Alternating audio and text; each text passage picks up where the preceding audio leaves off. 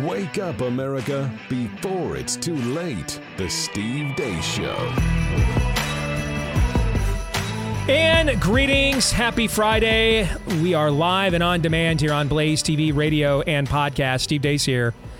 Alongside Aaron McIntyre, Todd Erzen gone today, making one of the most proud yet difficult journeys any daddy can make, taking another daughter, another sweetie, uh, off to college. She'll return to us on Monday.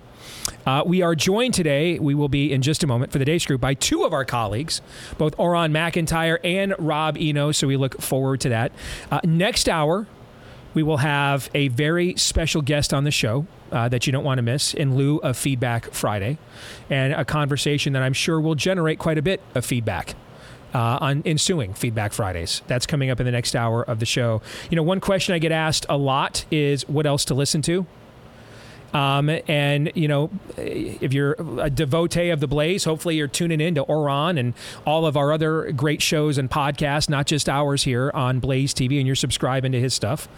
I mean, I'll just tell you, there are a few people in our business that I actually quote from in my own work. Auron is one of them. I mean, I think one of the most brilliant deductions I've, and observations I've heard the last few years is what he calls the total state. So I've stolen that myself. I try to give Auron credit whenever I do. I, I can't claim I've always done that. So if any of you think I came up with that, I didn't. That that was actually his.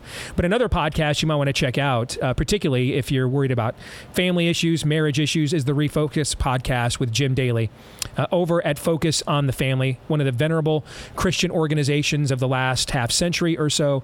Uh, they've been helping families follow their faith for well over 40 years. He's been president there for the last 20. This is a great resource to turn to. They help millions of people every single year. Go to the Refocus podcast where Jim talks to other experts and they talk about faith and a cancel culture, woke politics, the kinds of things that we deal with every single day. So check out Refocus with Jim Daly on Spotify, Apple, and anywhere else that you listen to podcasts. And now, check out the Deace Script.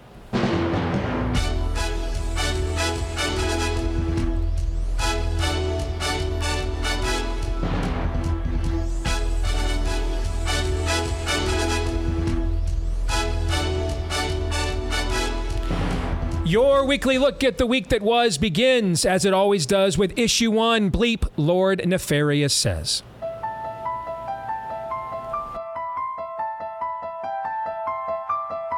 I'm literally shaking right now. I was just getting groceries and I live in San Francisco and I never really feel fully safe. If you live in San Francisco, I'm sure you know what I'm talking about. And I just got groceries. I'm walking out of the store and this guy is walking past me and says, Move, you stupid bitch. And he spits in my face, spits all over my face. And then I say, Excuse me, did you just spit in my face? And he says, Move or I'll rape you. There's also people everywhere, and everyone's just walking by because they're like, I can't handle something else in San Francisco. It's always something else. I don't even know why I'm posting this. If you live in San Francisco, do you feel this way all the time? I don't feel safe, ever. I literally never feel safe. It's better when it's daylight. But nighttime, no, not leaving my house. To be perfectly honest, after three years of reflection, I was hoping for a little more remorse, regret, acknowledgement of some responsibility, uh, and less preaching. Gender is like the inside filling of a donut. You can't tell what's on the inside just by looking at the outside. Let's take this jelly filled donut, for example. Usually, donuts that look like this are filled with raspberry jam, but it could be strawberry or rhubarb. We just don't know. The same logic applies to babies. You can't know a baby's gender until they're old enough to tell you themselves. Sure, you can make an educated guess, but why risk being wrong? One day, our children's children will read American history and can you imagine our reading that James Madison or J- Thomas Jefferson tried to overthrow the government so they can stay in power? That's what we're looking at. We're looking at American history. This is a sopher clamp. Sometimes they call these forceps. Ooh, uh, and then this is a curette, the loop shaped one. Okay. Can I, is there can there be a tactile part of this?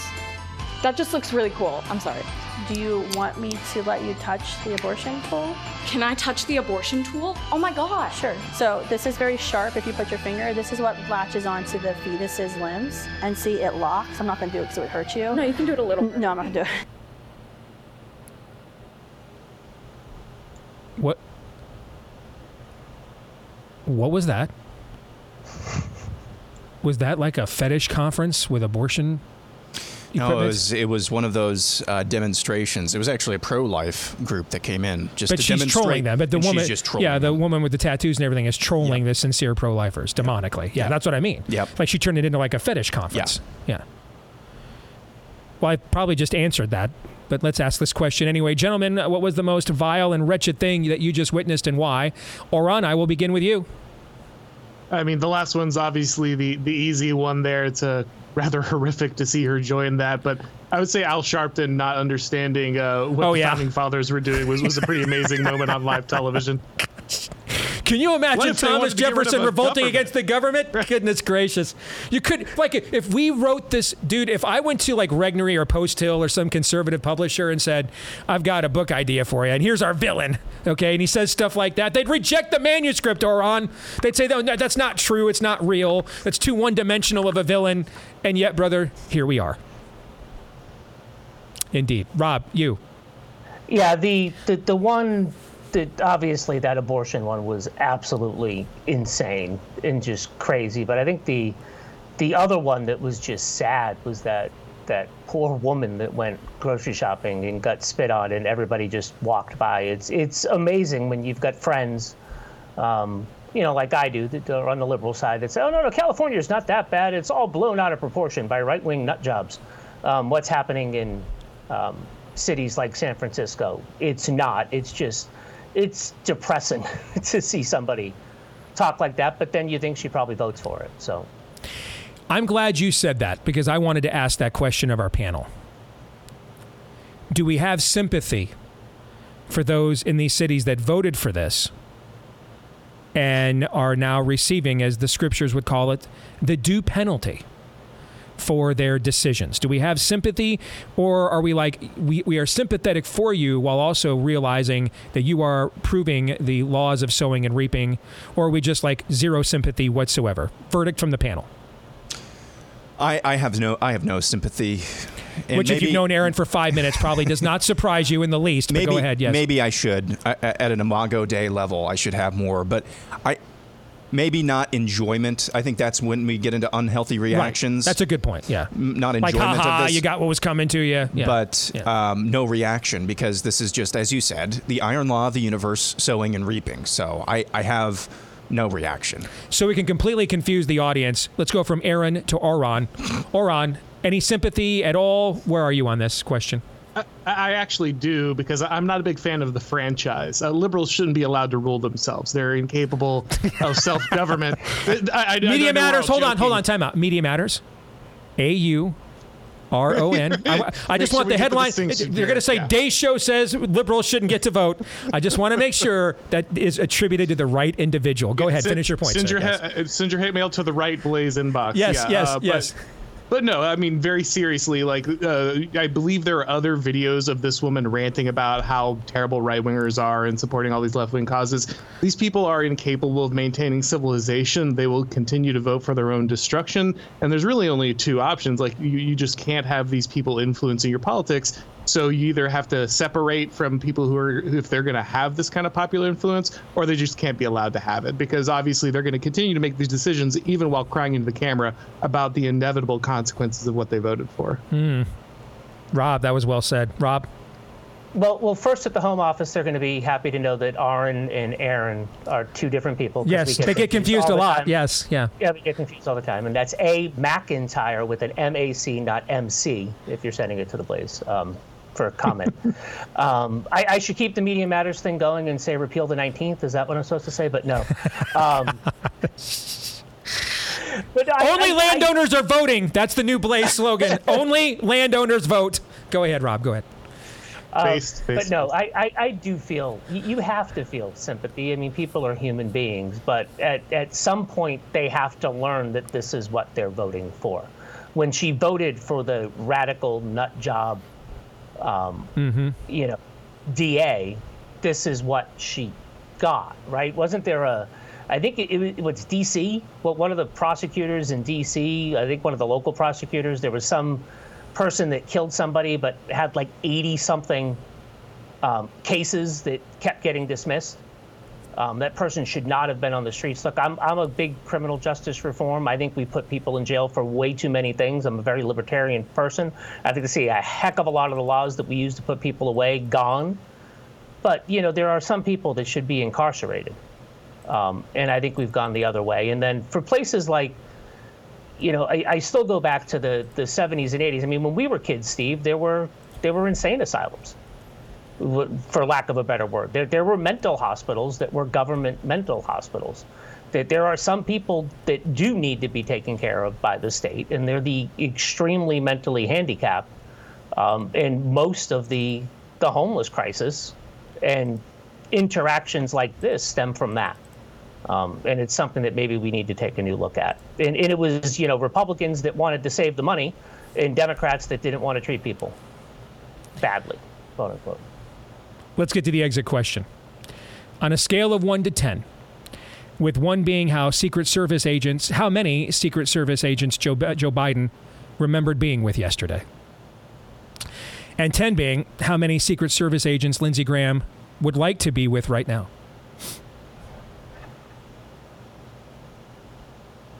obviously 10 female Secret Service agents, right? Y- yes. That, that's Let- what let- we're going to go with. Yeah, Yeah, yeah. Let, let's rank this week's level of total depravity. Rob, go ahead. Yes.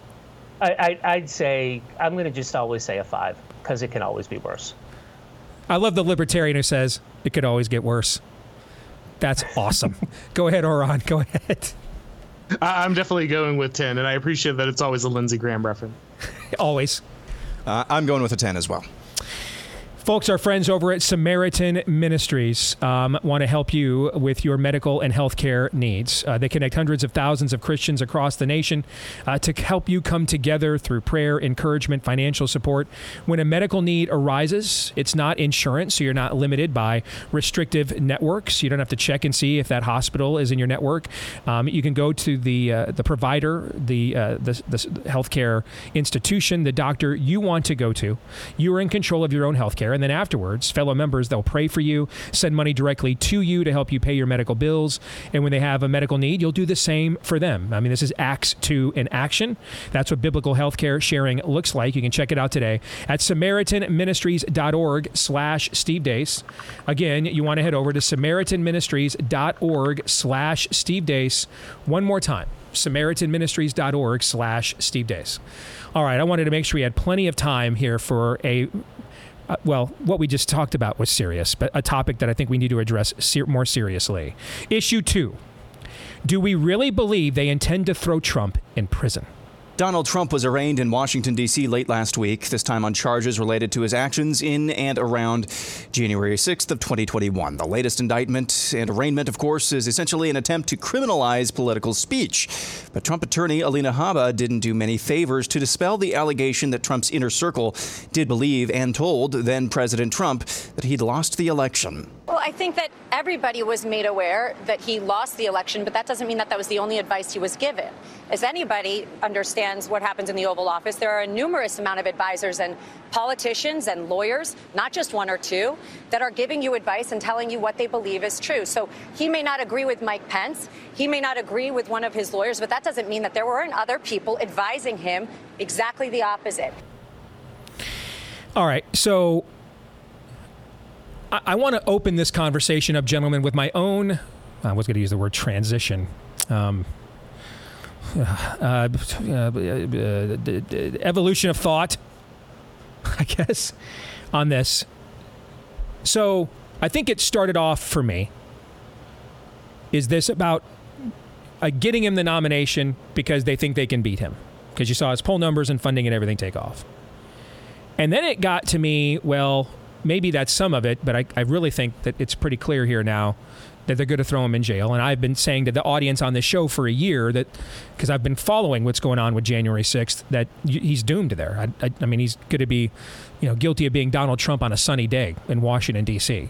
And and then I saw the trial schedule that Jack Smith proposed yesterday, which I believe the judge will grant because the judge that Trump is up against there is a complete activist, and she has on several occasions instituted harsher penalties against January 6thers than even Merrick Garland's DOJ were asking for. And so if you look at, he wants to put Trump on trial right after the first of the year. Estimates the trial would last four to six weeks. Probably takes you up to about the 1st of March. That's traditionally Super Tuesday. And and now I'm I am of the belief now and our old colleague here at the Blaze, uh, Chris Pandolfo, who left us a, a, few months ago to go work, work at Fox News, he was he was texting me uh, yesterday about this and asking me, you know, so what do you think their plan is? And I just texted him back, revolution is the plan. I, I, I just think I don't I don't think I just think revolution is the plan. I, I I believe they intend to throw him in prison by hook or by crook. And I think that's even more important than some form of geopolitical. Let's get the guy that with the, the allegedly uh, our poll show has the highest negative. I I don't think there's that level of nuance here. I think this is just a Marxist rage machine. And I think you're just watching a Bolshevik revolution. And we're at the stage of the late stage republic now where we're just going to jail our opponents. And, and if I'm, first of all, I want to know do you guys agree or disagree with me on this? And if you disagree, you can take the conversation where you want it to go. If you agree, then I think we need to discuss how then how that does play out politically because I think a lot of our people are still looking at polls and reacting to the system and process as if this is all just going to go on the way that they are accustomed to and I no longer believe that. So, Auron, I'll begin with you. Go ahead. Yeah, I mean, I generally agree with you. I think that the smart thing to do, obviously, would have been to let this kind of slide, right? That you've you've pushed the system to its limits. You've made the question. You've made everyone question the credibility. Uh, many people on the right no longer believe in the in the security or sanctity of elections, given what's happened here. The smart thing to do would just kind of be to lay low, to not stress the system any further. But it doesn't seem like they're capable of stopping themselves, and I think they will go ahead and continue that momentum, even if the original idea was simply to wound Trump and make it hard for him to get uh, elected by a wider uh, percentage of the population. I think at this point they fed too much into their own machine. They're going to go after him. So in other words, the momentum is going, baby. Right? I mean, we are we are going to have the October Revolution. Maybe at first we were just going to, you know, it started off just pinning, just nailing some thoughts to a to a wall in old McDonald's farm. But sooner or later, now the animals are th- that momentum. You believe Auron is just too. They're not going to stop themselves, as you said. That momentum is now ingrained.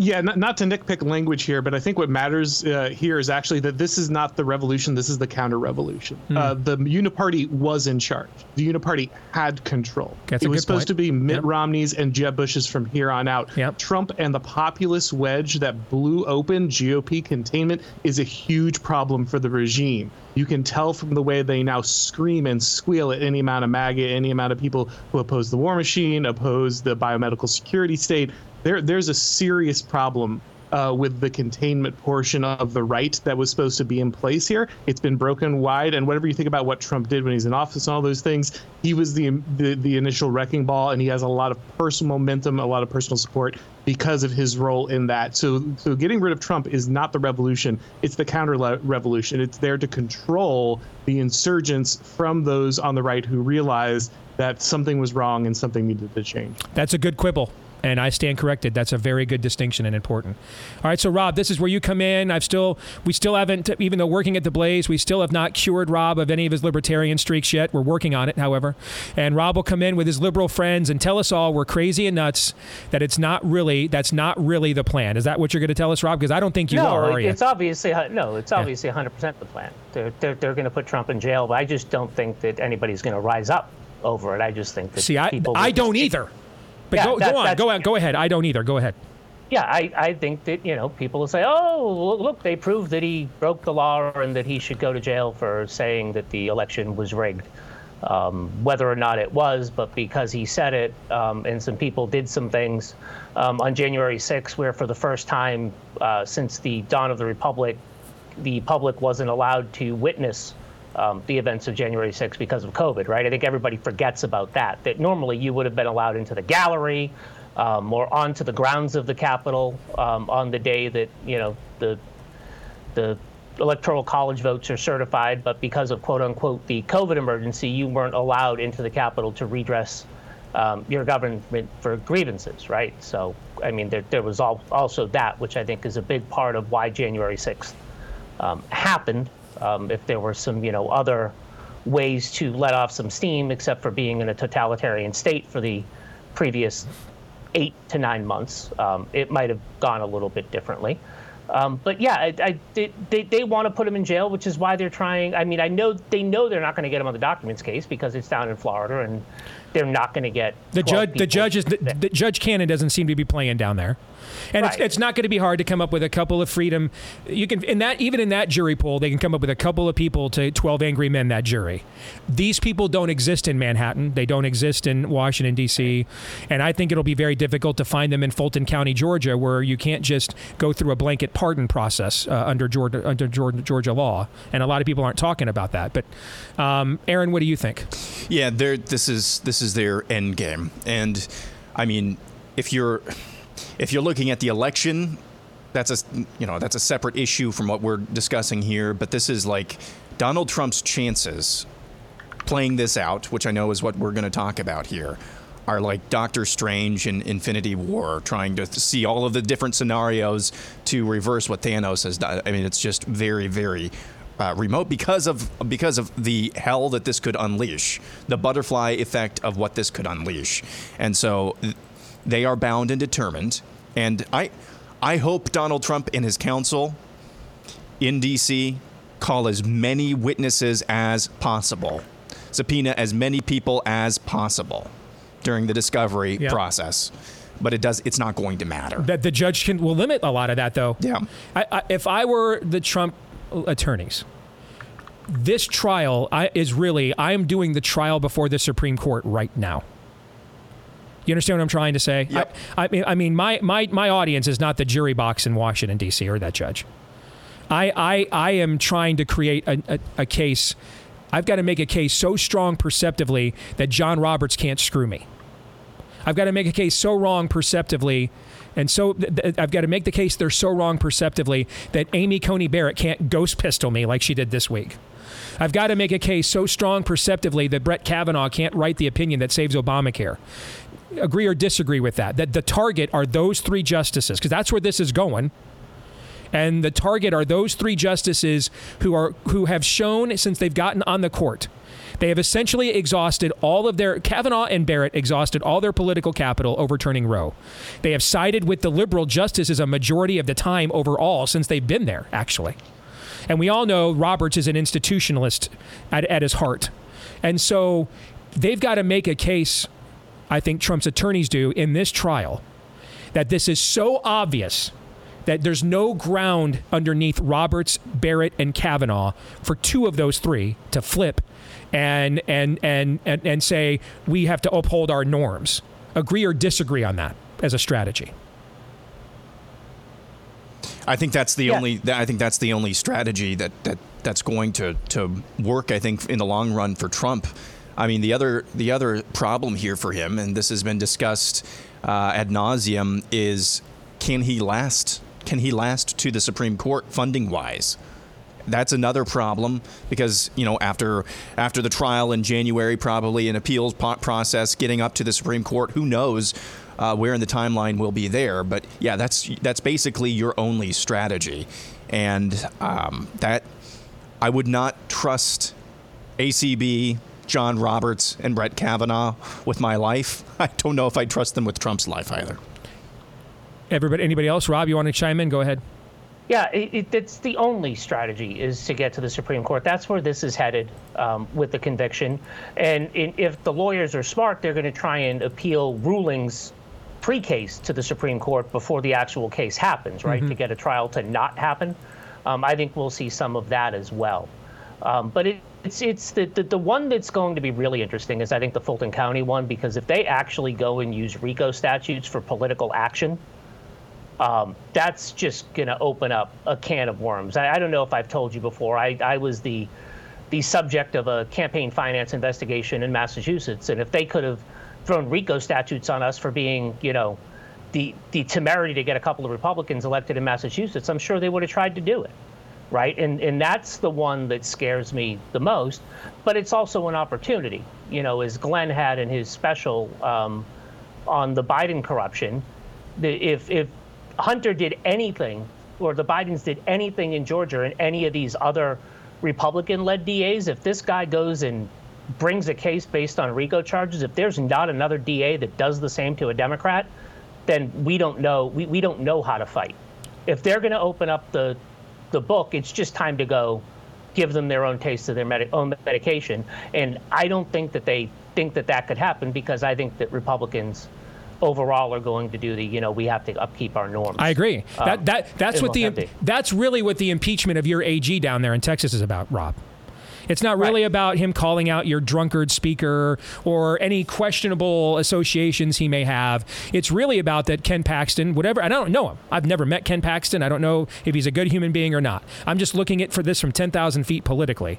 It's a, he does understand the tit for tat of politics. He understands there must be mutually assured destruction. That if they send one of yours to the hospital, you have to send at least one of theirs to the morgue. They don't want that example to proliferate. So he's got to get taken out so that institutionalists remain and we say, so basically Jonah Goldberg's attorney generals. Um, and district attorneys are what remain, and they we continue on where they can do anything they want to us, and we never respond. Auron, I'll give you the last word before the exit question on this. Here, you got about a minute. Go ahead.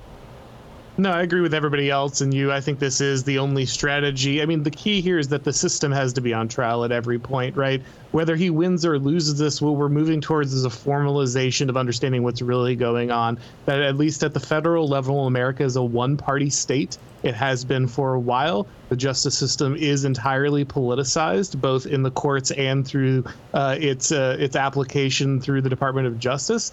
And the more that we can make that explicit and clear, the more people can understand where we're at. That's not a bright future right away, but it is something that allows people to understand what they're grappling with rather than pretending that there's actual pushback here. Exit question. Do you believe there is a critical mass of persecution that could be done to Donald Trump that would finally get normies who have shown they're not really fond of him the last few years to finally wake up and say, this has to stop now? Rob. No, It just simply no. I, I don't think that. I think that people want the whole the, the, the people in the Republican Party that don't like Donald Trump just want the whole thing to go away.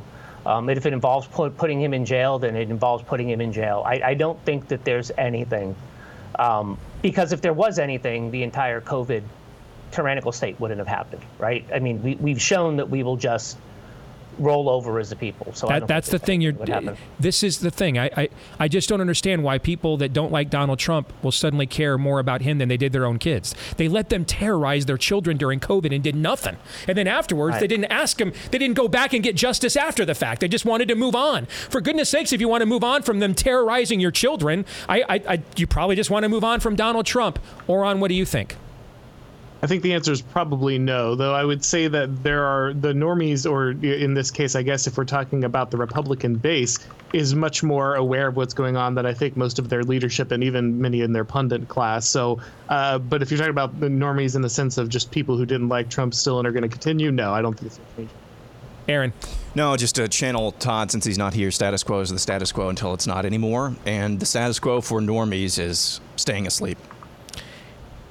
If we are all right about this to some degree, then I, I, I just think it. We have to, and we don't have time to get into this right now, and we will have to reassess how we are dealing with politics and elections and things of that in this election. Frankly, I mean, if we are at that point now that they don't have to risk any blowback, and they can do whatever they want to him, and he is the leading candidate perceptively, and they just take and take him off the board if they want, then what is plan B? We just let, you know, the RNC run, you know, Asa Hutchinson, Mike Pence.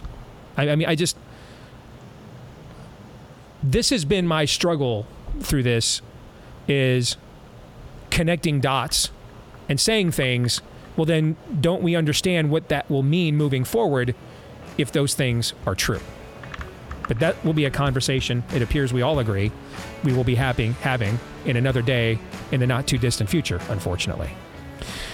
One of the reasons that we are having conversations like this is because the most important cultural institution in any culture and in God's economy has failed this culture and is failing it in real time. Uh, we will get into that conversation here when we come back.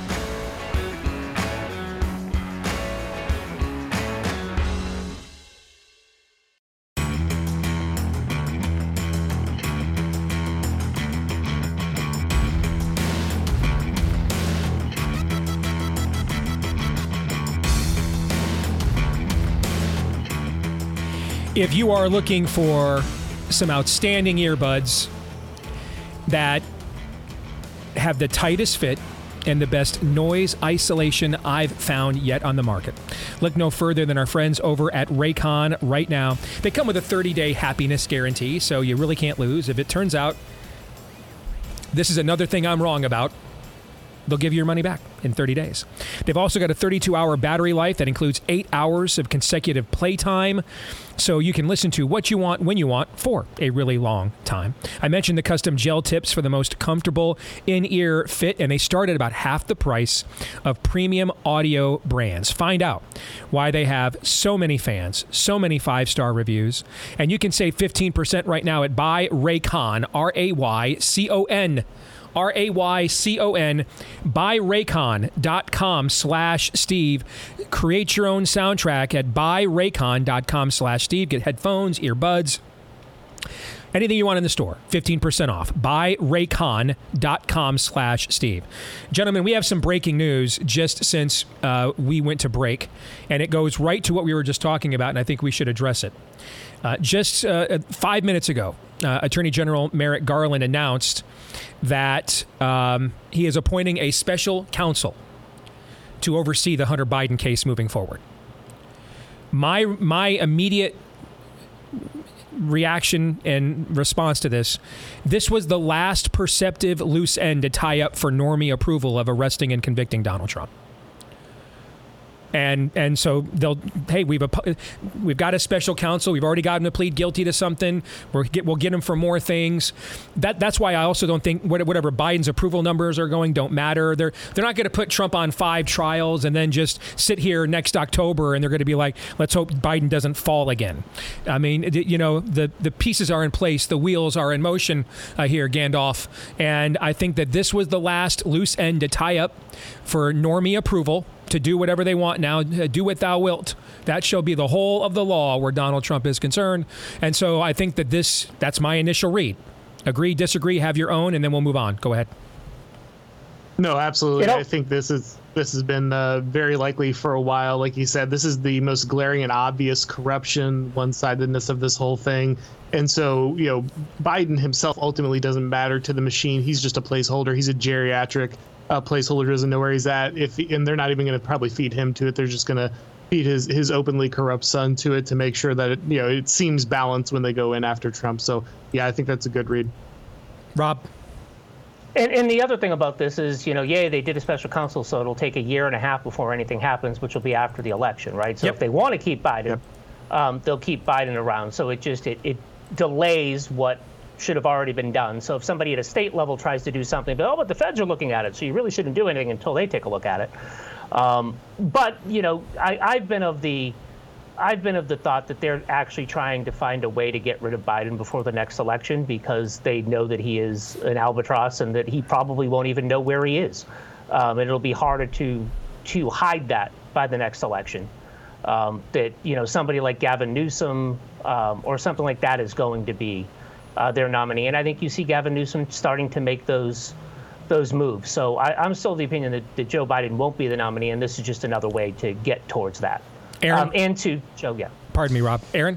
Yeah, so biggest losers in all of this are congressional Republicans who um, who will have to find their uh, newest clickbait elsewhere. Uh, so they are the biggest losers because p- appointing a special counsel uh, basically nixes congressional investigations into this. So uh, there's that as well. I mean, it's it's the perfect play from the system. Yeah. You- Especially because you, if know you- Republicans will not do the one thing that would work: defund the DOJ. If That- you want to get rid, they won't do it. So. If you want to get rid of D- Biden's, you can hang Hunter. If you don't want to, you take this out of the purview of the Republicans in Congress. Yep. Game on or checkmate. Our uh, folks, it's the dog days of summer. Make sure you are ready to go with our friends over at Sweatblock. It's their antiperspirant wipes. That's kind of the OG. That's what got them started and on the map. They do a great job. If you struggle with excessive sweating, maybe that's just because you're hot blooded like me, or uh, it's a stressful situation, a first date, a job interview. Those antiperspirant wipes absolutely do the trick. They've got a deodorant stick that is uh, next level. My personal favorite, the deodorant lotions for some of the more uh, sensitive sensitive regions they can get swampy this time of year, uh, those are fantastic as well. A lot of products they have are fantastic, and they all work to stop your excessive sweating and sweating through your shirts, your shorts, and everything else. Go to sweatblock.com right now. Use the promo code DEACE to get 20% off. Sweatblock.com right now. Promo code DEACE for 20% off. That's sweatblock.com. Promo code DEACE for 20% off. All right, let's get to issue three. What in the literal hell is this? This clip from a sermon of popular pastor and author Matt Chandler resurfaced this week, and it's a doozy. One of the firms that's helping us find men said, Let me ask you a question, Pastor Matt. If, if we find an Anglo 8 and an African American 7, which one do you want? I said, I want the African American 7. And he said, What if we find an Anglo 8 and an African American 6? And I said, then give me the Anglo 8 because the African American 6 will look and feel to our people like the kind of tokenism that I'm preaching against. But it's another opportunity for us to find and give power away in a way that's not paternalistic, but man, we see in you the capacity to lead and love and shape, and we want you. Um, people ask me, guys, why do so many Americans today turn to politicians instead of the church? And then I, I turn myself and, and look to see what inhabits many of our pulpits. And I just go ahead and perform the Heath Ledger Joker pencil trick on myself without answering. I don't have a question. I am just ashamed. Whomever would like may talk. Rob, I'm, I'm curious to hear your perspective on this. As the as the the, the corporate agnostic, um, yeah, no, it's um, it, it's just I, I didn't know what he was talking. Was he talking about finding a new pastor for the Hold church? Hold on. No, no, no, no. pastor? Rob, he doesn't know what he's talking about.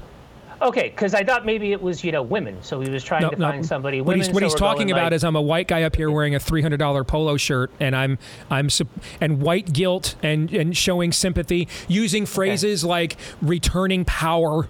Okay, that none of that's biblical. None of it is. It's a, well, it's right, another yeah, gospel. okay. It's not the one that he was called to preach. I mean, I'm the one that grew up a Catholic, so I just get confused with churches that don't have like big statues behind them um, and things like that. So it's um, in rock bands and stuff like that. So it's just, yeah, that that was just I didn't know what he was talking about, which I guess is the reaction you were trying to get because that made absolutely no sense whatsoever. Um, you know, I thought maybe it was, you know, Plenty of Fish or some sort of new dating app and trying to get figure out which people way people were going to swipe or something. So, yeah, I am utterly confused. Here's the thing, though, Auron, people could say, well, that's just one. I could do this with a clip from one of these guys every day. Every day, we could we could have this exact same conversation of what comes out of our pulpits, this kind of garbage every single day. There's a, a there's an account on Twitter X, Twitter X, whatever the X it's called now. All right, uh, woke preacher clips that does this, just accrues these clips and distributes them on a daily basis. It's a freaking cancer. Yeah, unfortunately, the morality of the left has just infected everything, even institutions that should be completely resistant to it, like the church. And they find that preaching the leftist social gospel is far more important to them than preaching anything from God's word. And we just see this, it's, it's inculcated in what is very obviously here an anti white bias, which is unfortunately uh, prominent in many of our institutions across the United States. It's, it's built into what these people just kind of their base morality of we have to choose people we have to select people uh, based on their race that has to be the first concern in it, of it. And of course the the people that need to be held down or of one skin color and people who need to be elevated are another. I mean you hear what he said there you know the the problem between a, an eight and a six in in his terms here is not that he would be preferring someone based entirely on their skin color. It's not that he would be harming the white guy who is more uh, qualified and elevating someone who is not qualified based on their skin color. His problem is that that would be seen as tokenism. So what he's worried about is not the harm he's doing to the qualified person based on their skin color. What he's worried about is that someone might think that the person that he is explicitly artificially elevating due to their skin color would be the real victim because then they wouldn't be believed. Right. So he is creating the very system he's trying to avoid Right, right. in theory, but he, in practice, he totally is is committed to recreating it. Yep, that. I don't know what to say after that, Aaron, but you may give it your best shot. Go ahead. Yeah, there was uh, this pastor uh, went somewhat viral after the Supreme Court ruling on affirmative action. Preached a sermon the following Sunday, warping the story of Zacchaeus and Jesus and, and saying this is an example of affirmative action in the Bible. And I laughed at that. Ha ha ha ha ha. What a idiot. This is no different. This is no different whatsoever. It's a direct contradiction of James 2, for one. But if you want to know, if you want to really know why any of our maladies, culturally, societally, are the way they are, it's because guys like Matt Chandler are legion. What you're really witnessing there, at its heart, a guy in the pulpit who fears man. That's the problem. He fears man. His calling is actually to be unafraid and to equip others to be unafraid. But what you're really, you know, you can talk about affirmative action. You can talk about using the, the, the language of the, the left. You can talk about the, the, the social gospel of the left all you want. Yes, that's all true. But really, at the heart, that's a guy who fears man. That's a guy who just fears his, his fellow man. And he is everywhere. He's everywhere. He's in many of our pulpits. And if you want to know why we are where we are, it's because of guys like that. Exit question. Are you more are you team pleated khakis or team sweater vest? Whom do you like to see rocking the mic like a normie in the pulpit? Aaron? Team sweater vest. Your team sweater vest. Rob, what about you? What's your preference? I always love the way a good Carlton sweater vest looks, so I'm going to go with sweater vest. Indeed. Auron, how about you? It's a hat trick for sweater vests here. No one also wanted to be the guy that said, Well, I'm checking out another dude's pleated khakis. Let's be honest about that, too. We're all looking at each other from the waist up at all times. All right. All right, let's get to our kicker question here for issue four. If you had 15 minutes in front of what is maybe the largest church in America, Joel Osteen's, and you could say anything you wanted to the assembly, what would it be and why? Aaron, you look like you are chomping at the bit. You're at the edge of your seat. Go ahead. I would just start reading Sinners in the Hands of an Angry God and just Just read Jonathan listen- Edwards. Just listen as the droves head for the exits. Could you? Im- I don't even, dude, dude. Just standing up there. I got something. I got something for y'all. Just open it up. Just start reading Jonathan Edwards. Could you imagine the wailing?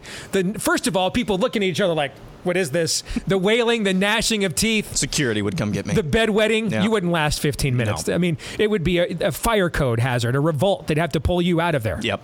I love that answer, by the way. Rob, of course, probably has no clue what we're talking about, but trust me, Rob, it was a great oh, no, answer. I know. Okay. I, I know. I, All right. I, I've seen. I, I, I'd look behind me and I'd point to the globe circling and ask um, if anybody if they've seen a cross in the church.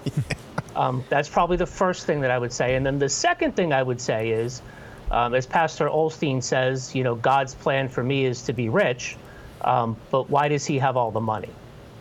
Those are probably the two things that I would say. Those, those are good things to say as well. I would love to hear Joel's answers on those things. Auron, what about you?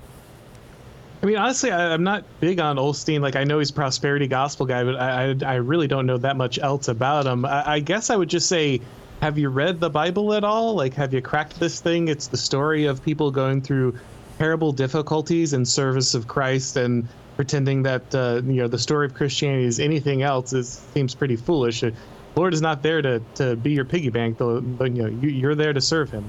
I guess that's about it.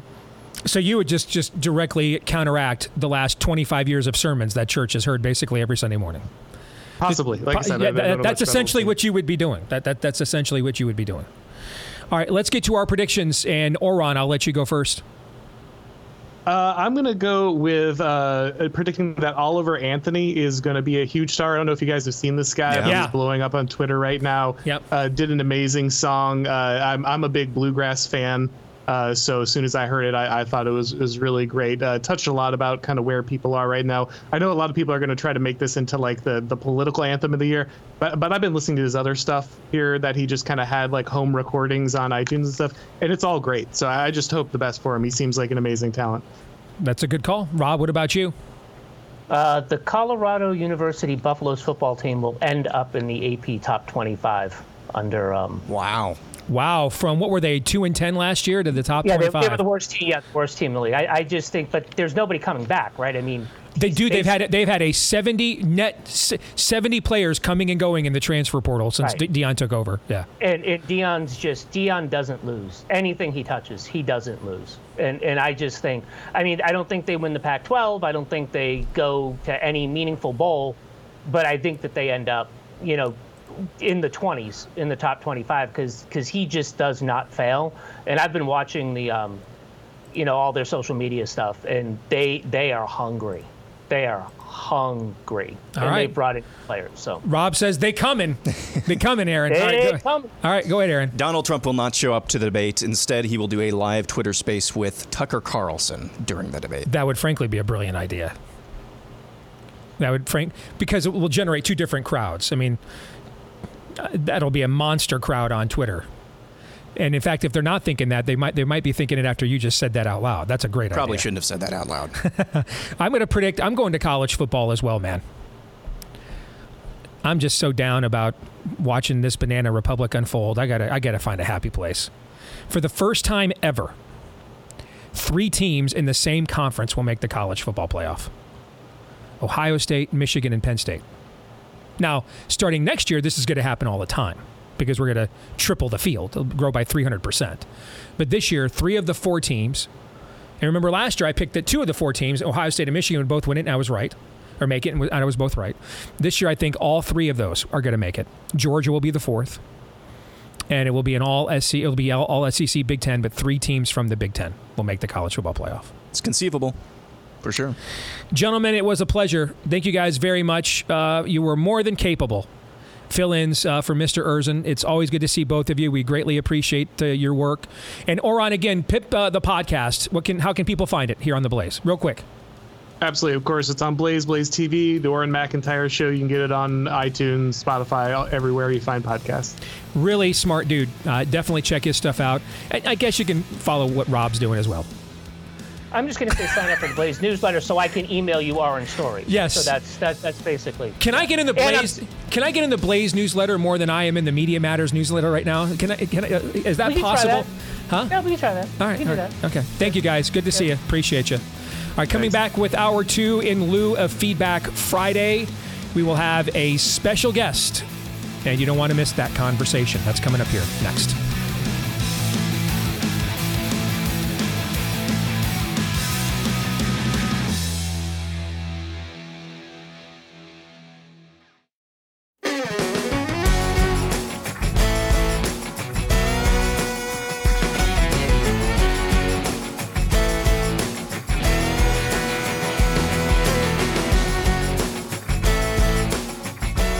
All right, back here with hour two here on Blaze TV, radio, and podcast. Don't forget, you can let us know what you think about what we think.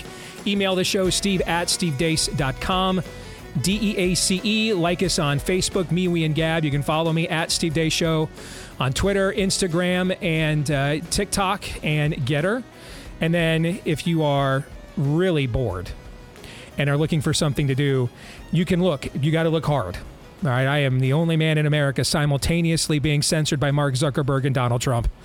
All right, so you got to look very hard to find me on Truth Social. I mean, it's you got a sleuth, but somewhere in there, okay.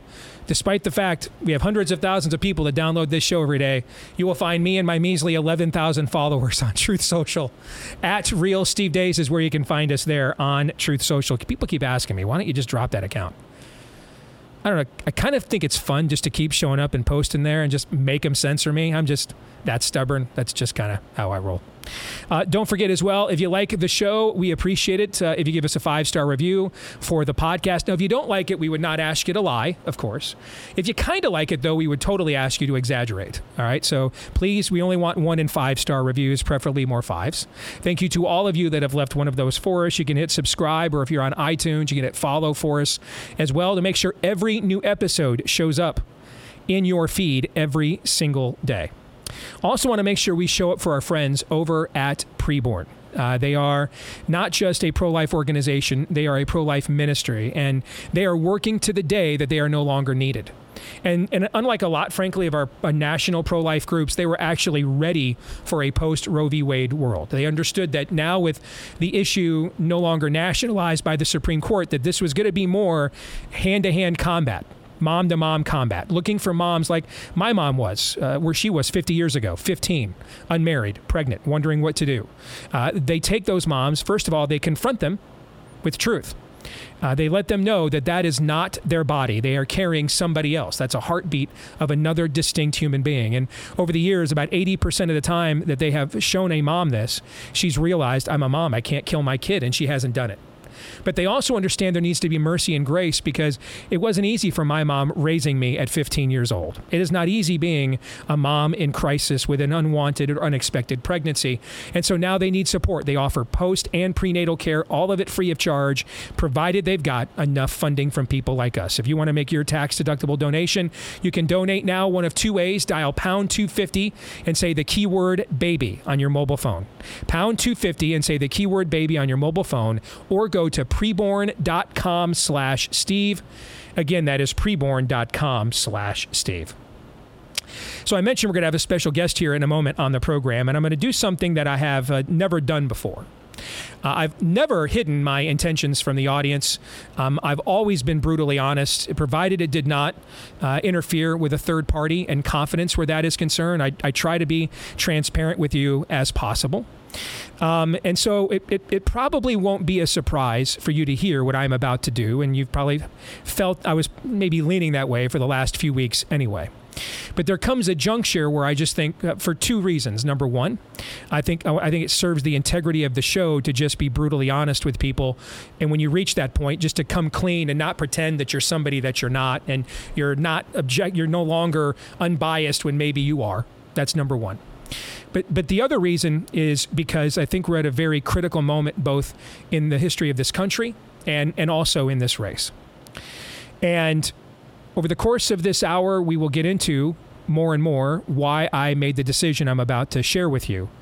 But if I could just distill it down for you in a matter of a couple of moments, it would just come down to a very simple premise. I have done this full time for the last 17 years. I have been involved in conservative and Christian causes all over the country. I've recruited primary candidates. I've been involved in rallying, messaging. I've done almost every nuts and bolts you can do other than just doing a show in this business. I've been a part of it. I've worked on campaigns from school board to president of the United States. And I've seen a lot of good people come and go. But frankly, I have never seen anyone that when it comes to the issues that are going to decide the future for our children and grandchildren, has more knowledge, more willingness, more resume in understanding them, what to do about them, and then actually doing them. I've never seen anything like what Ron DeSantis has done in Florida for the last four years. I don't even personally know Ron DeSantis very well today is going to be the longest conversation we have ever had. But for the last couple of years, I would sit back and watch what went on in Florida, and I was just amazed. Like, they would do the kind of things that I was like, man, if I had some time to think about it, that's what I'd suggest they do. And they just did it. I'll, I'll, I'll give you a quick example. When the, when the confrontation with Disney first began, I called a friend of mine, and the governor may not even know that he is a friend of mine, a friend of mine working in the governor's office named Kyle Lamb. And I called a friend of mine named Kyle Lamb and said, "Man, that was pretty bold stepping to Disney like that.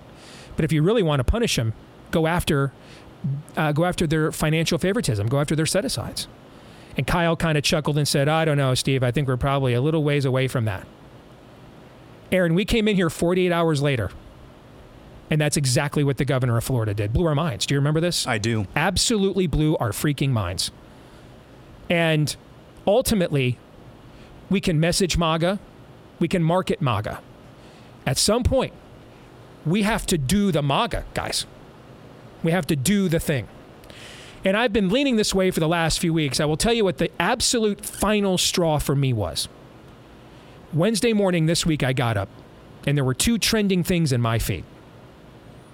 And the, and the contrast just could not be starker.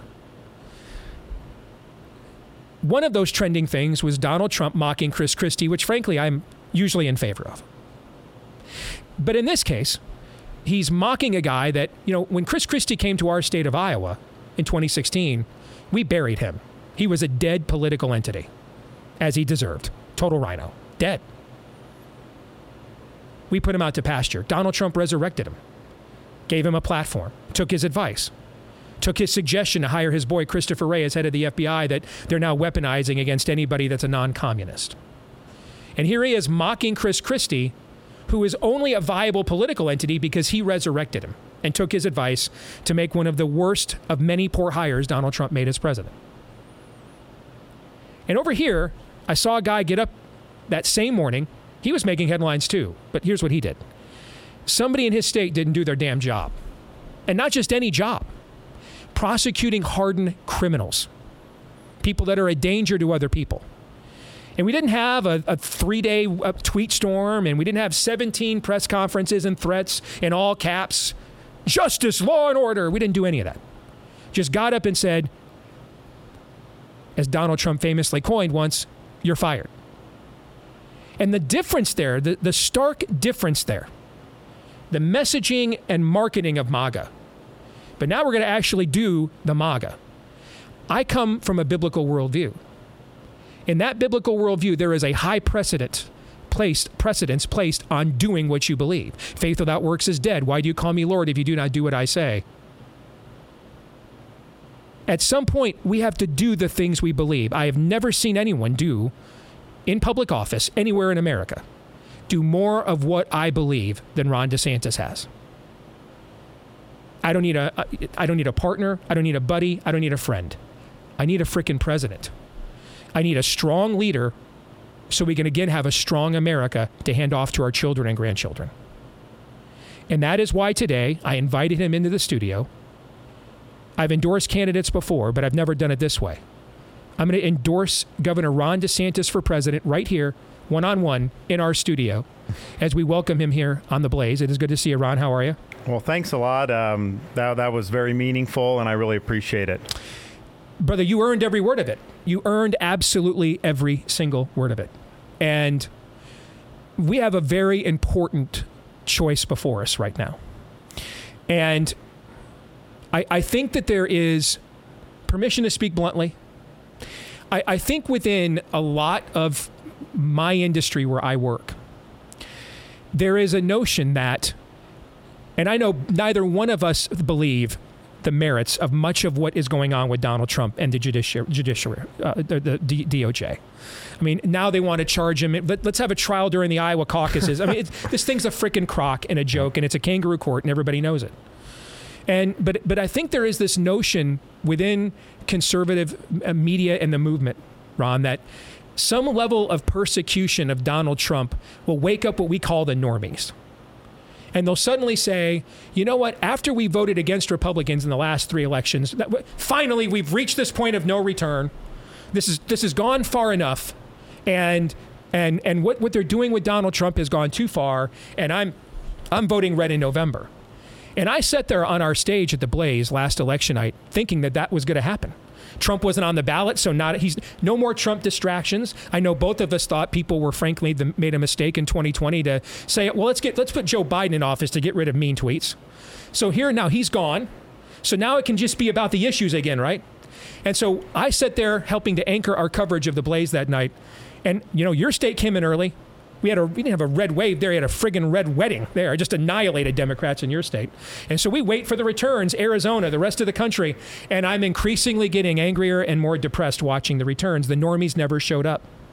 And it, that kind of showed me that they're going to need more than personalities to bring them back into our fold. And I think the reason why they showed up in your state and they didn't show up in these other places, they showed up in our state in Iowa. Yeah.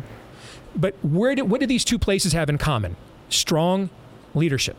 That's what they have in common. When people saw strong leadership, no, even if it was very right wing by a lot of today's standards, the normies showed up and voted for you guys. And so to me, it seems that we need a way of reaching these people aside from the personality conflicts that exhaust everybody. We need leadership on issues that change people's lives and protects and secures our children's futures.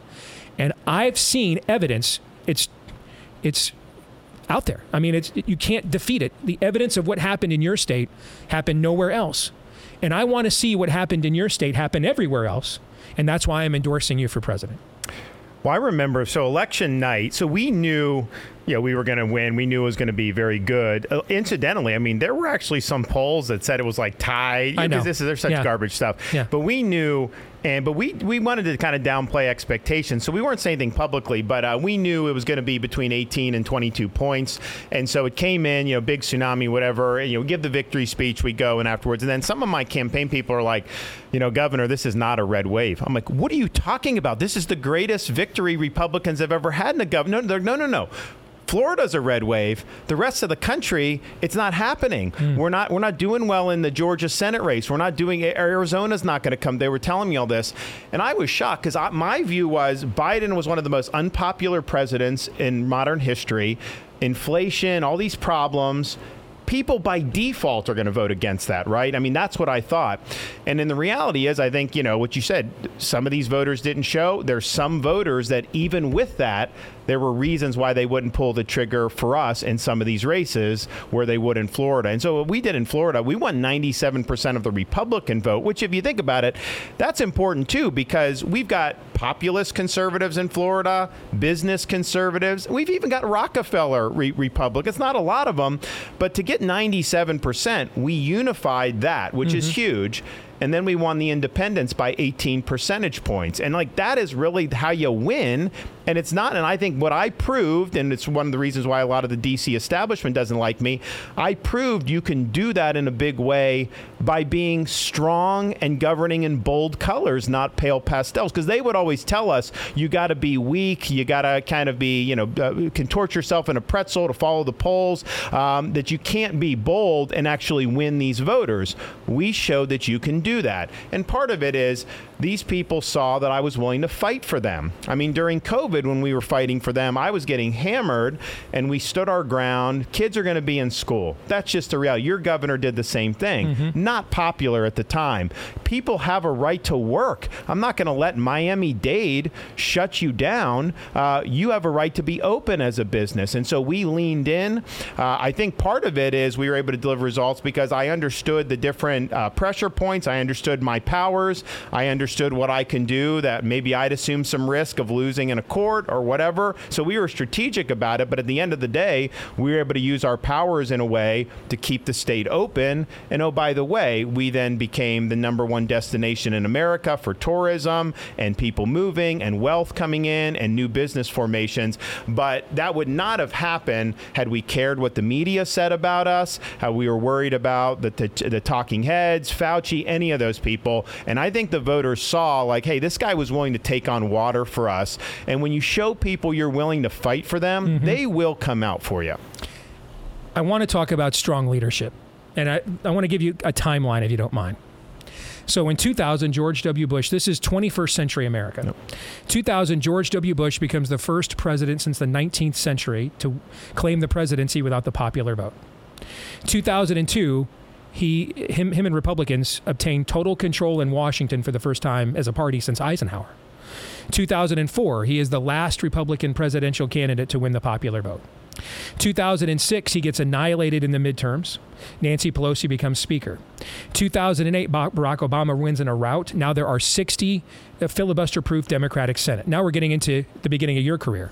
2010, we have the rise of the Tea Party. Republicans retake the House. 2012, somehow Barack Obama turns around, wins re election. 2014, Democrats suffer one of the worst Senate losses in a midterm in modern two party history, a nine, a nine seat swing. 2016, Donald Trump wins the presidency in four states by a combined fewer than 78,000 votes, again without winning the popular vote. Uh, 2018, Republicans lose 40 House seats. 2000, and you win the governorship in Florida. 2020, uh, we see whatever the hell that election was, and I have a lot of my own questions about it, frankly. All right, but Republicans recapture or, or actually gain House seats while Trump is losing. And then in 2022, Republicans win the House. That is an incredible amount of topsy turviness. That is a lot of vacillation by the American people in a short amount of time, a lot of extremes. And what it says to me, Governor, is people are looking for leadership more than anything else. And if you look at those results, it says to me people don't like Democrats and don't trust Republicans. I don't trust Republicans will do the stuff they tell me on the campaign trail that I like. I am frankly scared as hell Democrats will do the stuff on the campaign trail that they tell me I don't like. I need leaders. I need to find leadership. And I think there's been a lot of talk on the right my whole career about what will win and expand the base and reach independence and reach this and reach that and grow a big tent. And I think in the end, we go back to what JFK JFK said defeat is an orphan, victory is a thousand fathers. Lead. Right. Be a strong leader, and people will respond. Your thoughts? Well, I agree with that, and f- clearly we showed that in Florida. And you know, people now talk about Florida as like we're Alabama or something right. in terms of how blood. No one was saying that even f- three or four years ago. Um, but we have brought people to. We have had people move into the state. It's interesting. When I was growing up in Florida, like I never saw a California license plate ever. Like, why would you leave like Coronado or San Diego? I mean, it's like a great place, right? Mm-hmm. Well, that's changed, and so we start seeing California license plates show up in Florida. And my voters got freaked out about that because they're like, who the heck are these people? How are they going to vote? Well, it turned out a lot of them were disaffected Republicans, same with Illinois, New York. So, so the migration helped us. But what people don't talk about as much is the number of people in like Miami Dade who shifted from D to R and not just voting for me, actually becoming Republicans. And which issues did you sell the conservative base out to make that happen? Zero. And in fact, huh, weird. We um, yeah one of the things that helped me with Latino voters was being tough on immigration. so I came in and did, I said, we got to ban sanctuary cities in Florida. And people said, no, no, no, you can't do that. In other words, they left those countries to get away from the very element we're now importing into our country. So they knew it was coming. They didn't right. want it back. Yes. And so they, we were always told you, you don't do that because Florida Republican Party relies on Hispanic votes. And we, we have. And I'm like, I don't buy that. And first of all, you got to do what's right. So we did it. The media was so sure that I was like stepping in it. Uh, and, and then every poll they would do, the number one demographic approving what we did were, were, Florida Hispanic. When we did the transport to Martha's Vineyard, they tried to hit me on that because some of them were Venezuelans. I was down in Doral, where most of the Venezuelans live in Florida, like the next week. These guys come up to me, they're like, oh, we're Venezuelan. And they start giving me high fives. They're like, thank you for doing that. Because they think Maduro is sending some mm-hmm. of the bad people. So, so all that is just like it. So we did that. And then, and then of course, strong on crime strong on education, all these things. So we've moved all those people there, and um, and that's really, I think, something that that can be done nationally now. To have a big realignment you yes have to provide leadership and provide that, but you also have to have the opportunity where the other side is failing. And Biden is viewed as a failed president. As much as I didn't like Obama and Bill Clinton, they were not viewed at this level of failure. You really got to go back to Carter to find a Democrat president who the public had lost confidence in. So that gives us an opportunity to take a lot of voters who have not voted for us before, but realize we need a change. And the question is, do you want a candidate that's gonna gonna be able to track those, or do you want a candidate that, that's gonna repel them to go back to their corner when they are open to a, a message of strong leadership? More on leadership here. To me, I, I, in, I think the greatest test of leadership we've had as a country, at least since 9 11, but, but I would argue even more so I mean, I mean, you were serving, so you know that people like me were told, while people like you went off to war, we were told, hey, just live your lives or the terrorists win. Right. So keep going to Costco, keep going to Walmart. Outside of, you know, sporting events in school was canceled for about a week after 9-11. Life in America went right back to normal a week or two later like nothing ever happened. And so unless you were a family sacrificing like yours, you could just go on as if 9-11 never happened it wasn't like other wars where the home front was like heavily mobilized and fi- focused on supporting what was going on in war and so i would argue not really since pearl harbor was the last time an event happened on our shores that threatened every last fabric and vestige of American life. Like, you may never be able to live your life the way you took for granted again because this event happened, and that event is COVID. Yep. And I think that's the greatest test of leadership that we have seen. And I will tell you, I had friends of mine that worked in the Trump White House. I'm sure you're even you were even better connected in that world than I was. I, I pulled every string. I, I mean, I, I found people like Scott Atlas and put him on the Blaze, and he and he got noticed on Fox. Got noticed by people like you. Finally, gets into the White House, and then you know you talk to Scott after that experience. You read his book afterwards, and basically he could have been the lifeline that might have saved the Trump presidency. And instead, Trump just put him, locked him in a room with Debbie Birx, and said, "You guys just go fight it out." No, fire Debbie Birx and put the guy who actually follows science in charge. And I watched you, a state of that's with 21 million people, one of the, maybe the highest per capita senior citizen population in America. And and so this isn't in Alabama. It's not a state that instinctively is like we're not going to be scared on health issues. Quite the opposite. And yet I watched you stand up and push back on this. Play as as large of a role as maybe any of us that were actually doing the work in the media sphere did in trying to get rid of this and defeat it once and for all. And I watched it, frankly, drown the Trump presidency, much to all of our dismay. I think all of us wish he were president right now and not Joe Biden. 100%. But he did not respond to that moment, the greatest leadership challenge of his presidency. You did. Why? What's what's different? Why? And I've been wanting to ask you this question for the last three years, frankly. How did you know? I mean, I can tell you what my origin story is. I mean, I, I come from a data analysis. I could just read the Imperial College survey and find out it was the, the it was full of so many fallacies it couldn't possibly be accurate. But what about you?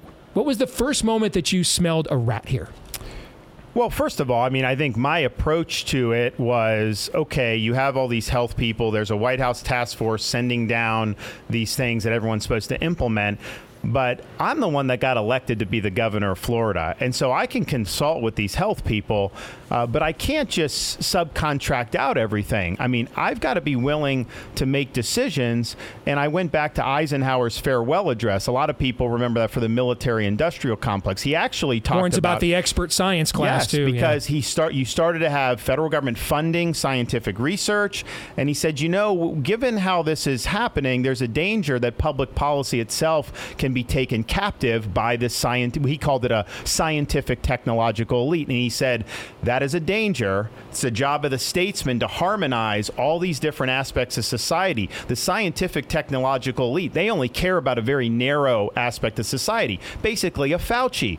Fauci only cared about this one respiratory virus to the exclusion of the economy, to the exclusion of education, to the exclusion of your freedom, and to the exclusion of other health impacts. Mm-hmm. And so, what I started seeing as we got into late March, early April, these models that we were given. So you're right, Florida, this was an existential threat to us. We have almost 4,000 long term care facilities. Wow. We have massive condos on the coast, largely inhabited by senior citizens. Our whole economy, or much of our economy, depends on people being willing to travel to our state and do all that. So we're just thinking, like, you know, we've got to get this right. They hand all the governors these epidemiological models, and it was basically saying, you know, in two weeks or three weeks, your hospital IHME system and all those groups, your yeah. s- hospital system is going to be overwhelmed. I remember the University of Florida handed me one saying all this. And the thing is, it, they were predicting more COVID patients in your hospitals than any of us even had licensed beds. So you wouldn't even be able to treat all the COVID patients, and you'd literally have no beds to treat any other patient for any other ailment. So clearly, if that came to pass, that would be a big deal. So we wanted to take action to, to, to do that. But then what I would do, I would look at the data as it was actually coming in. Okay, they predicted that we would have 3,000 COVID patients, you know, on April 1st. We only have 400, and then this, and then that, and I'm like, Hmm. so you just follow data. I'm looking at the I'm looking at the hospital data, and my view was to do any of this mitigation. Um, people should just be able to make their own decisions. The the justification they gave was this hospital that if you just make your own decision, everyone else does. Well, the hospitals are going to be overwhelmed. People are going to be do that. Well, once that was gone, I'm like, well, okay, well, wh- where's the justification? Then you had the Stanford study where Bhattacharya and these guys were doing the antibodies, and so they'd go into Santa Clara County. The health department said there were a certain number of quote cases. But there were way more people that had the antibodies. So what does that tell us? One, it told us that it had spread more than we thought, uh, and two, it said it was less lethal than what they were saying. So you see that coming in, and I'm just like, okay, this is something you're not going to be able to outrun this. Uh, this is something that we're going to have to deal with. And you couldn't necessarily say it in those stark terms at the time because they were saying that you'd want to kill. But the reality was you had to keep society going. And I just looked at it and said, okay. Oh, and then another thing people stopped going to the hospital for heart attacks and strokes.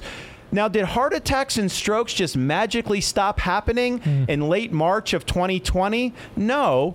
People were so scared about COVID and what the media and everyone was doing that they're suffering at home because they're being told not to leave your house, and so um, and then people stop going in for cancer checkups and all these things. They um, the CDC was really pushing us to suspend election pr- elective procedures. I actually did that for a few weeks.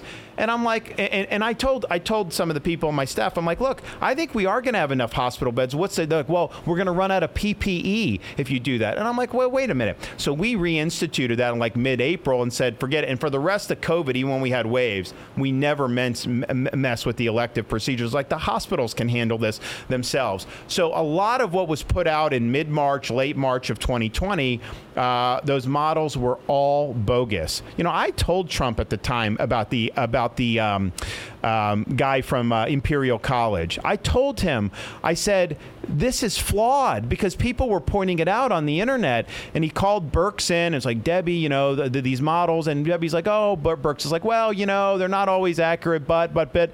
And but he said, you know, you can't you can't open the governors if they try to open, we're going to try to close them. He he attacked Brian Kemp on all that, but I told him personally that those were flawed models, and they really were. And I think eh, the thing that bugs me about it today, no one's been held accountable for any of this oh, stuff. It, it bugs me quite a bit I too. mean, you, you don't have a situation where, I mean, Fauci, the epidemiologist, the whole public health, I mean, to take the, I mean, like, not that I even knew about public health people, but I mean, like, how, what a bankrupt organization or segment of society. I mean, these people are partisan political people that got almost everything wrong. So you've had no accountability, but you've had a lot of destruction in people's lives. And yes, in Iowa, not as much, in Florida, not as much because you had different policies. But kids got locked out of school for a year. There were people that were not able to see their loved ones in some of the most uh, sensitive times in life. And that wasn't government, that was hospitals were doing that. They were keeping people out. So it was, um, it, it, the costs were not things that people wanted to talk about. And as a leader, I just think you had to do that. Amen. And if you make mistakes, you admit it.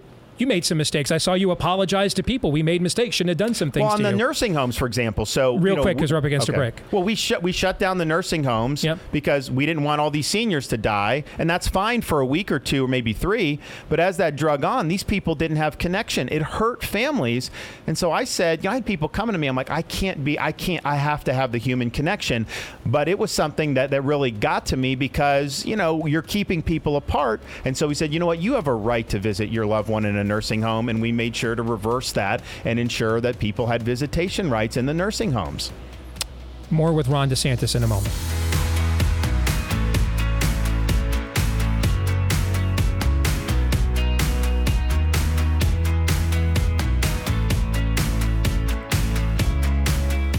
All right, back here on the Steve Deace Show, joined by Governor Ron DeSantis, who at the top of the hour here, you heard me endorse for President of the United States. We're going to talk more about the campaign itself here in a moment.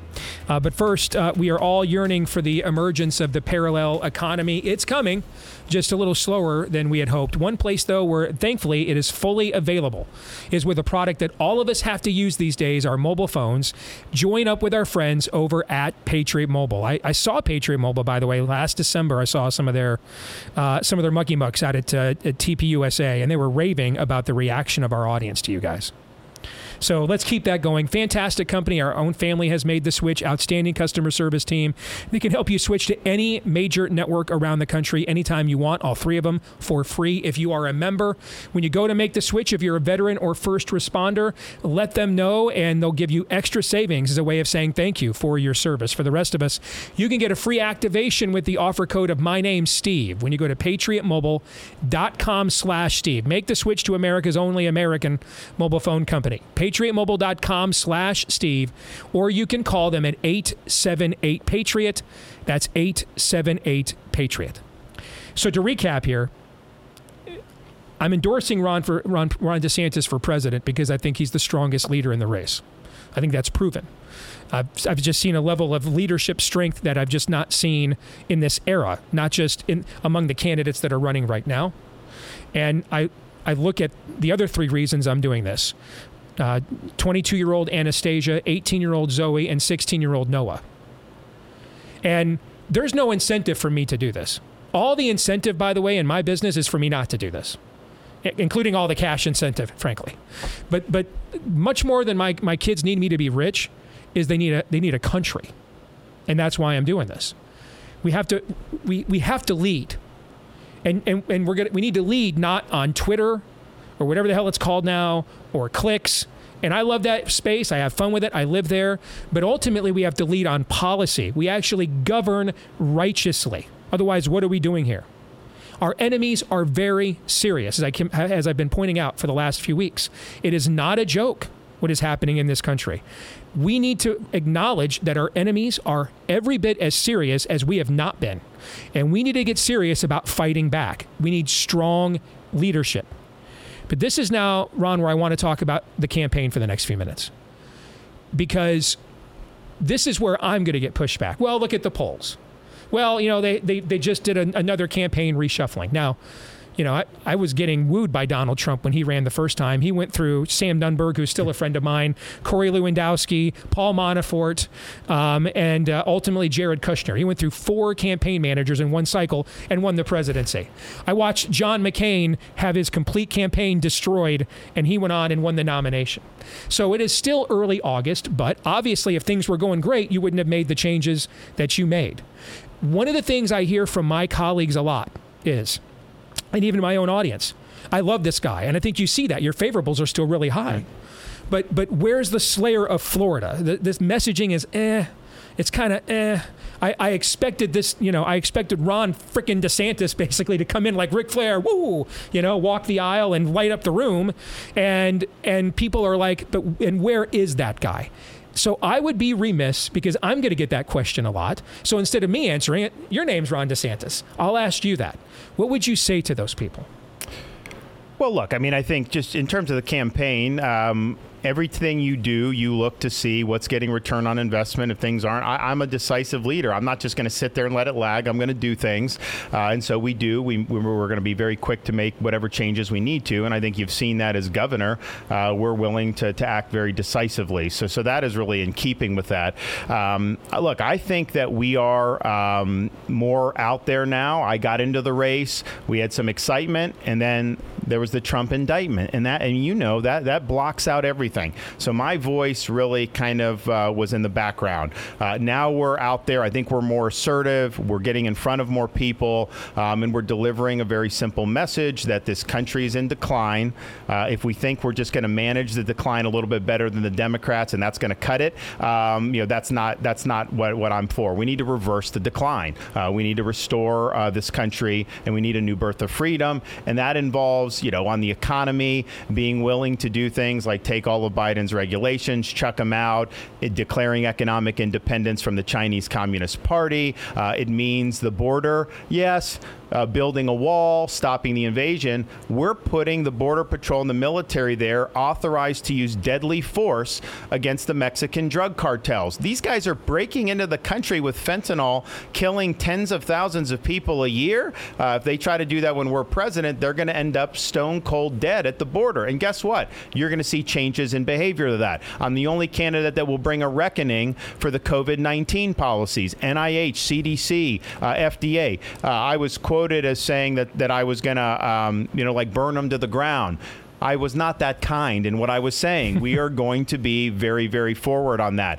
Uh, we are going to take on the woke agenda. I've already nixed things like ESG and DEI in Florida. We'll do that nationally. We did a big rollout about getting the social uh, experimentation out of the military. We're going to restore the military to mission first. And then in terms of weaponization of the DOJ, I've already said on day one, Wray is gone. Some of the other candidates have said the jury's still out. Some have even said that, that he's done a good job. You know, you're going to see a major house cleaning uh, in the DOJ and in the FBI. And we've also put out, we're going to do more on some of the way to deconstruct the administrative state, uh, but we're going to be asserting Article 2 power powers in ways that other presidents have not been willing to do in recent administrations. So I think that we're hitting the issues that, that people care about. Obviously, I need to get into office before they actually see me, you know, really uh, doing what I need to do. Uh, but but it's all there. And what I found is when I get in front of people, they're like, yeah, you know, we knew where you were a good governor, we liked you, but yeah, you know, I'm, I'm for you now. So I just got to get out and I got to get it done.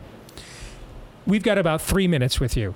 I found out yesterday, for whatever reason, Fox is not going to let you guys do opening statements at the debate. I, I, I, because we want more of their reporters and less of the candidates. We're tuning in for them, I guess. Okay. I want to give you the chance to make one here. I want to give you the floor for the next two plus minutes, which is what you would get if they gave you an opening statement. And what is what is the ultimate vision pitch that you would give the American people for where we are at right now in, our, in this moment of history, what's at stake, and and why that means they need to support you for president of the United States. Our country's in decline economically, culturally, in terms of our military strength. Uh, we have to reverse the decline. Now, I'm a guy who was a blue collar kid growing up. I didn't get anything handed to me. I worked minimum wage jobs to get through school, uh, worked my tail off because I believed in America. If you make the most of your God given ability, you can succeed. We're losing that American dream for millions and millions of people in this country. We need to restore it. I'm somebody that volunteered to serve in uniform when I didn't have to because I believed in the greatness of this country and American strength. And yet we see our country weak and feckless. Uh, we need to revive American strength and civic pride again. And then I'm a father of a six, a five, and a three year old. And my wife and I see uh, how our children have now become targets of indoctrination, how parents' rights have been attacked. Uh, we need to stand up to protect children. We need to protect parents. And then as governor, uh, I was put in a position of leadership. Most people who run for office overpromise and underdeliver. I made bold promises but I com- I delivered on those, and I even over delivered on our promises. So now we're in a situation where 2024, the Dems are playing for keeps. If they win, they're going to pack the Supreme Court, abolish the Electoral College, make D.C. a state, and they are going to eliminate voter ID in every jurisdiction in this country and probably mandate ballot harvesting. Uh, we're not getting a mulligan on 2024, uh, and the time for excuses from Republicans is over. Uh, we have to get the job done, and I pledge to people I will get the job done. We'll be able to beat Biden, but more importantly than that, uh, I will deliver on the things we all know needs to be done. Final question in response to that. What do you say to some people that maybe used to cover you a lot in conservative media? And now suddenly they're like, what's a Ron DeSantis? and they hear that and they say, Ron, I agree with every word of that. I just think the country is so far gone. We can't sell them a vision like that anymore. We have to give them a reality show. There has to be some cosmic drama. It needs to be a soap opera. That the country just isn't capable of responding to that kind of sober, detailed leadership again. What do you say to that? Because I, because Ron, that's what I'm going to hear a lot after this segment airs on the Blaze. I'm going to hear that a lot. Well, it's been said that you know God looks after drunks, fools in the United States of America, and so when you, when you think that there's no chance, there's just something about this country. I believe that God has blessed this country. Uh, I believe there's a great American spirit, and I think that uh, it's time to summon. Sometimes things need to get bad before people awaken. And I think you have, we were talking about normies, right? Mm-hmm. Some of these normal Americans who aren't necessarily politically engaged, they see something's off the rocker. They know men can't get pregnant. They know it's wrong uh, to talk to a kindergartner about their gender identity and having pronouns. They know all this stuff. And I think they want a voice uh, who represents a return to normalcy and a restoration of sanity. So we have an opportunity to do it. And here's the thing what I showed in Florida is uh, it doesn't even matter where the people are at that instant. You set out the vision and you execute, you can draw people to your side. Hmm. Governor, where can people go to follow your campaign? So you can text 512345 freedom to 512345 to get on our text. And then it's just rondesantis.com, rondesantis.com. Thank you, sir. Thank you. You bet. All right, Aaron, I want to get your take on things. Before we do, though, a reminder from our friends over at My Patriot Supply. Food prices now going back up again. The most expensive used car market we've ever had. Mortgages are 86% higher than they were pre COVID. Rent 25% higher than it was pre COVID. Uh, new car purchases the most expensive they've been since 2007. That is not a good trend, folks. Make sure you're ready you're prepared. Uh, make sure you've got the three month emergency food kit for a limited time right now. You'll save 25% off per kit, not the bill, per kit. Even bigger savings. Plus free shipping as well. Ships fast and free to you. Stays good for up to 25 years with proper storage, breakfast, lunch, dinner, even drinks and snacks. The full complement of the 2,000 plus calories that you and everyone in your household needs to know that you are ready should Let's Go Brandon continue to Let's go, Brandon. 16 types of meals and sides for variety as well. Preparewithdeace.com. Again, this is where you want to go. Preparewithdeace.com. Now, I'm going to have more to say about this endorsement for me on a personal level on Monday's show. But for now, Aaron, I really want to just kind of focus on the exchange with the governor and your thoughts on the conversation that him and I had. And you get to be the instant reaction one man ad hoc focus group to close us out. So, Jonah Goldberg, formerly of National Review, went viral yesterday. He said basically, large dollar uh, donors to the GOP are more s- smart and strategic in their thinking, whereas small dollar donors, i.e., us peons out here in the cheap seats, they just think reactionally and emotionally. Essentially, what he's saying is, I'm really mad that I don't control you peons anymore. Um, Asa Hutchinson this morning saying pretty much the same thing on uh, MSNBC of all places.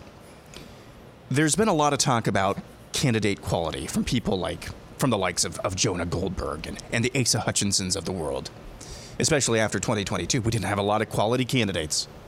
Usually, what people like Jonah Goldberg mean, actually, ubiquitously, when they talk about candidate quality, is this person going to kowtow to the swamp when I need them to? Or when Raytheon or Lockheed Martin come and say, need some more money, start a war, are they going to be able to do that? that? That's what those people mean by candidate quality. However, that does not mean that candidate quality is not a real thing. It is. It's just not what most people think it is or say it is. To me, candidate quality is a three legged stool. Number one, does this candidate for elected office have a worldview that is capable and informative for X, Y, and Z? Do they see the world the way that I do, or through a biblical worldview lens, which is what we're trying to do on this show? Do they possess that? Because they can be a lot of things, and they they could do maybe. The likelihood goes down if they don't have a biblical worldview, but they could do some good things. But if they don't have that biblical worldview, when March 16th or 20th, whatever it was, 2020 comes around, do they have the wherewithal, the eyes to see and ears to hear, to lead and to do what's right? So, worldview, number one, that trumps all. It's clear to me that Ron DeSantis, and it's not just on some level, explicitly possesses a worldview that is in line with what we have been trying to do on this show ever since ever since you started, Steve. Ever since I've gotten here, trying to make a biblical worldview mainstream. To me, it's clear that he possesses that. The second, the, the second um, leg on the three-legged stool. Does he possess knowledge of the issues and the ability to articulate them that the average person can understand? That is exceedingly clear in Ron DeSantis' case. He absolutely, I mean, just listening to guys banter off the air, the, the guy is immensely knowledgeable, but it's not in a wonk type of way. He's able to articulate the real issues. You talk about Disney or uh, uh, ESG. You talk. He's talking about in, boiling them down in ways that average people can understand. So that is immensely clear that he has knowledge of the issues and is able to articulate them. And then number three on my three-legged stool is record. And I don't really need to say much more than that. He has a record in Florida that is impeccable. The only knocks on his record are what he has admitted to. And it's essentially the biggest mistake that he ever made was listening to the Trump White House during COVID, at the beginning of COVID. But unlike Trump and unlike the vast majority of governors in this country, the vast majority of leaders in this country, when it was clear, immensely clear, that things were headed the wrong dire- direction, he was able to go to data and lead on good data. So those are my th- that's the three-legged stool of candidate quality. I think he possesses each one of those three legs. The problem is, unfortunately, I think there's a three-legged stool that most voters see. Charisma. Charisma is first, marketing, and then maybe if we get around to it, knowledge of the issues. So that's the environment I think that we're in and that he's up against. But um, it's encouraging to hear, and I'll just I'll end with this. He's stated on multiple times, we're just going to do what, what's right and let the chips fall where they may. What more could you ask for? And for that, all the reasons you articulated is why I did what I did today. Even though there's there's no incentive for me to do this on any professional level, just on a on a moral one. And professionally, I've always put that incentive and that calling ahead of the financial one. John 3:17. This is Steve Deace. on the Blaze Radio Network.